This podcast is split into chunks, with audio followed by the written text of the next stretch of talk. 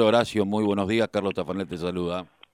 Bueno, buen día. Me habían designado como subsecretario, pero jamás asumí. Ahí hubo problemas internos en la, en la secretaría y bueno, eh, no me no quería hacer un estorbo y, renuncié sin asumir. O sea que estuve menos de un mes y me fui.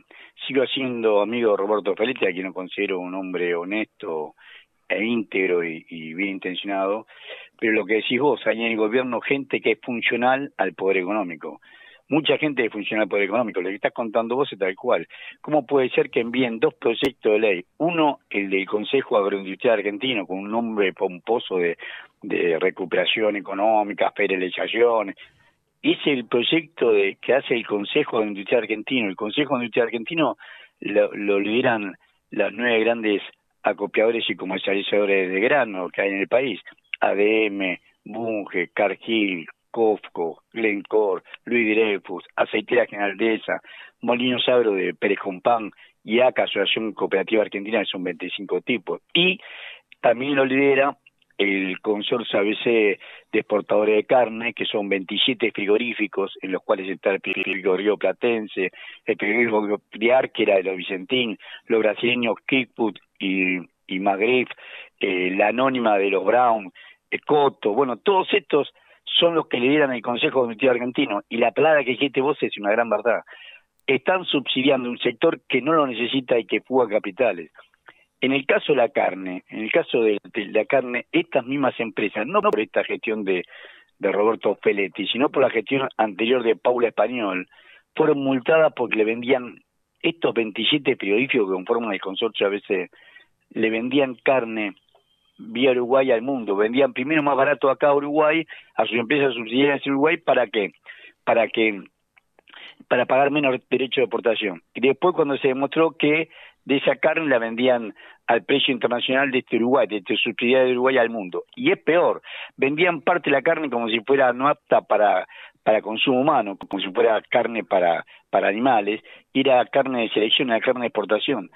Estos fueron multados por esta, por esta por esta actitud fueron multados, sin embargo no si, siguen adelante, fueron de esos 27 periodíficos, 19 de esos periodíficos fueron multados ante la justicia por evasión tributaria y menor ingreso de visas al mercado cambiario. Y se le impuso una multa de casi 6 millones de dólares, pero igualmente siguen en esa tesitura, porque para ellos 6 millones de dólares es un, vuelto. es un costo menor. Es un, vuelto.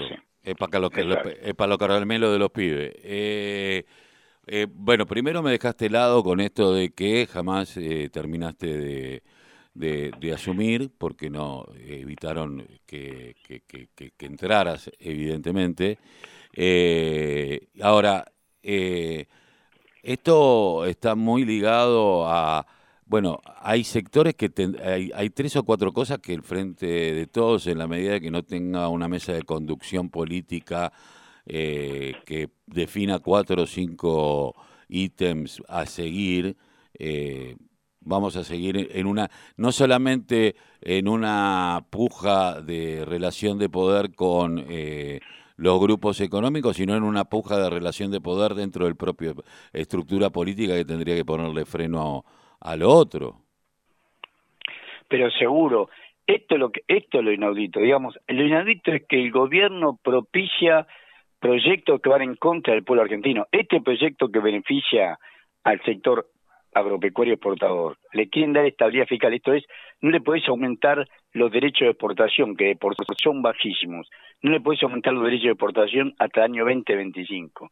Y todavía peor, peor lo hacen con, la, con las hidrocarburíferas. Acá tienen, acá estamos hablando de, malo bien, de, de 27 periodíficos y de nueve grandes agro, agro acopiadores y agrocomerciales. Pero en el caso de las hidrocarburíferas, son contadas con de la mano. ¿Cuáles son los que traen petróleo? ¿Cuáles son los que los que traen gas? Y le quieren dar estabilidad fiscal, o sea, no le puedes aumentar los derechos de exportación durante 20 años. El proyecto de ley firmado por Alberto Fernández dice que tienen estabilidad fiscal durante 20 años. No le puedes aumentar los derechos de exportación durante 20 años. ¿A quién? A Pan American Energy, que es Bulderoni pone la cara y es el socio menor, pero el verdadero dueño es la Bridging Petroleum, el mayor capitalista de PAE, de Pan American Energy, es la Bridging Petroleum, que no aparece porque explota petróleo en nuestra Malvinas. a, la, Total, a la actual Total de los franceses, a Tech Petrol de, de, de en gas a Pampa Energía, al mismo al Techino Energía que tiene la otra transportadora que es la General del Norte y Pampa Energía tiene transportadora eh, gas del sur. O sea, estás con nombre y apellido está beneficiando un puñado de empresas, le das estabilidad fiscal y no le cobras derecho de exportación y tenemos los graves dramas que tenemos. Nosotros somos estamos aumentando las exportaciones de productos primarios y no se les cobra retenciones. La Argentina se primariza. El 65% de lo que va del año 2021 hasta hasta el medio de octubre, no tengo el dato de noviembre, pero hasta el medio de octubre, el 65% de nuestras exportaciones son productos primarios o agro agroindustriales a lo sumo, 65%. Y tenemos 24% de exportación industrial por la industria automotriz, porque como la mano de obra nuestra es más barata que la de Brasil, hoy las mismas empresas están acá y allá, Toyota, Ford, Fiat, Renault, General Motors, las mismas empresas que están acá y allá, están haciendo más partes y autopartes acá del motor y, de, y, del resto del auto acá, porque la mano de obra nuestra es más barata que la de Brasil. Por eso estamos exportando productos este, industriales, porque está exportando la industria automotriz. Si no, sería aún peor. ¿Cuánta mano de obra puede tener una tonelada de soja? ¿Cuánta mano de obra puede tener una tonelada de maíz que, que, que, vende un maíz en, exportado un maíz en grano? El único trabajo es sacar del, del choclo, depender del marlo del maíz y vender el maíz. Es realmente inaudito que hoy lo, hacen, Que lo hacen las máquinas en su, en su mayoría. Que, están, eh, que, está, que lo hacen las máquinas, eso. Claro, lo hacen máquinas, o sea, lo hacen máquinas y tiene muy poco y lo tienen muy pocos trabajadores.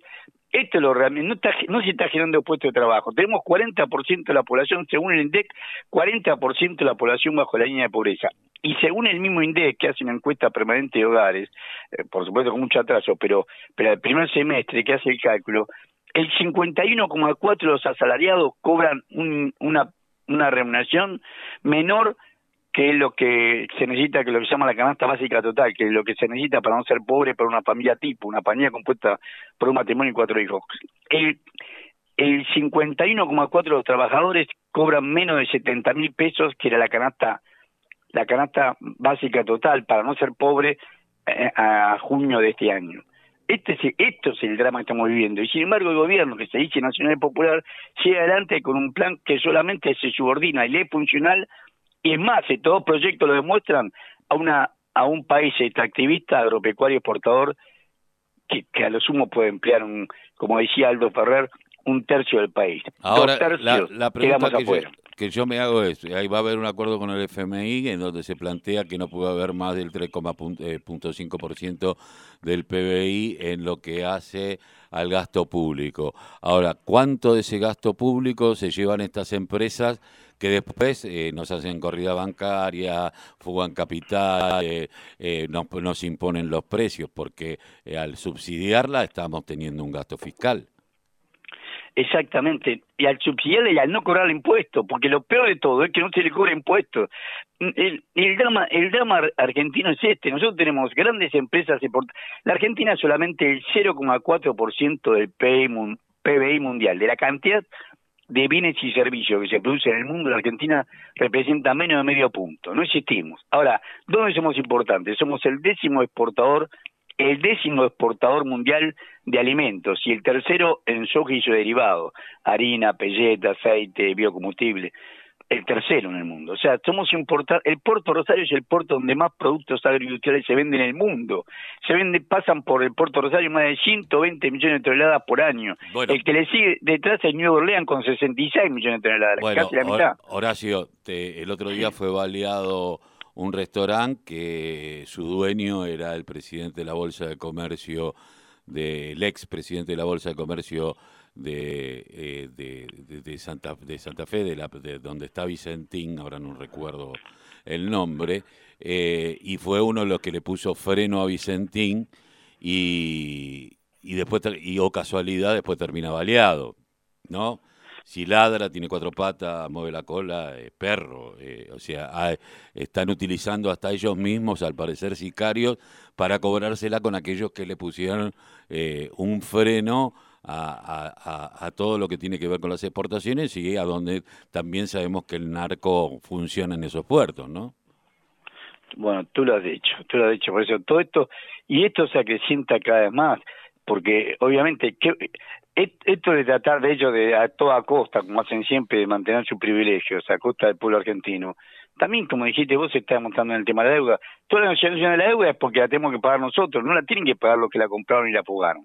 Los que compraron y la pagaron sabemos que son una minoría. Nunca el Banco Central, amparándose en, en un secreto bancario, que es de la ley 21.526, de una ley que hizo la dictadura militar, la ley 21.526, el artículo 39, dice que eh, tiene que haber secreto bancario. Pero esa misma ley, en ese artículo 39, da tres excepciones, que es los jueces en causas judiciales, el Banco Central de la República Argentina ejercicio de funciones y los organismos recaudadores de impuestos nacionales, provinciales o municipales en los casos específicos. Bueno, ahí tenés que ellos sospechan que hicieron este cerrojo, sin embargo reconocen que puede haber información específica cuando, cuando así lo compete la justicia. Y ahí tenemos las primeras 100 empresas que ellos, que el Banco Central informa que fugaron 24.679 millones de dólares en los cuatro años de gestión de Cambiemos. 24.679 millones de dólares. Un millón de dólares de plata, 24.679 millones de dólares fugaron esta plata y sin embargo nunca lo llamaron a ninguno de ellos para decirle, ¿cómo hicieron ustedes para comprar estos dólares, si ninguno de ustedes, ninguna de esas 100 empresas, nosotros tenemos listado las 100 empresas, porque Horacio que en una nota que publicó el 24 de mayo del 2020, que se llama Los 100 de Macri, da con nombre y apellido quiénes son, nota que jamás fue mentida, ni por el Banco Central ni por las empresas nombradas, y aparece, por ejemplo, entre las dos primeras, Telefónica Argentina comprando 1.200 millones de dólares y la segunda Pampa Energía comprando 903 millones de dólares y ninguna de las dos declaró ganancia y menos que menos pagó impuesto de ganancia, ni siquiera por la mitad de esa suma. Es más, Telefónica Argentina, uno de esos cuatro años tuvo pérdida. ¿Cómo hicieron para comprar esa cantidad de dólares? Jamás el Banco Central, ni un juez alguno, ni ni ninguna instancia, eh, ni la PIM, ni que yo sepa ninguna, ninguna ningún organismo de, recaudación le fueron a decir nada. Esto es la impunidad, esto es, esto es poder. Horacio, ¿dónde estás trabajando y porque bueno, eh, ¿Yo? Sí. Y yo sigo, sigo siendo docente. Tengo cuatro materias. Doy finanzas públicas en económica, doy política económica sociales, doy historia de pensamiento económico en la UMET y doy desarrollo económico en Plaxo. Sigo trabajando como docente. Bien. ¿Y estás en algún organismo, en alguna fundación o centro de estudios económicos? Mira, trabajo en trabajo. Eh, por supuesto como pareció un peso, pero sí colaboró con el IADE. El IADE es la revista Realidad Económica, que es la revista más antigua de economía que tiene el país. Fue creada en, en 1972. La revista más antigua cumplió eh, 50 años. La revista más antigua va a cumplir 50 años. 50 años. Es la revista más antigua de economía que se mantiene vigente. Horacio, te agradezco mucho haber pasado por la voz, el grito que les calle el silencio. Al contrario, te eh, agradezco a vos la oportunidad de poder hablar con todos ustedes. Y, una, y una pena que no hayas podido asumir, realmente. Eh, realmente, no por mí, sino que yo veo que hay muchos intentos que, de un sector de la del kirchnerismo que quiere dar vuelta al resultado y no lo dejan. Muchísimas gracias. Un abrazo. Eh, estamos hablando con Horacio Rivelli, quien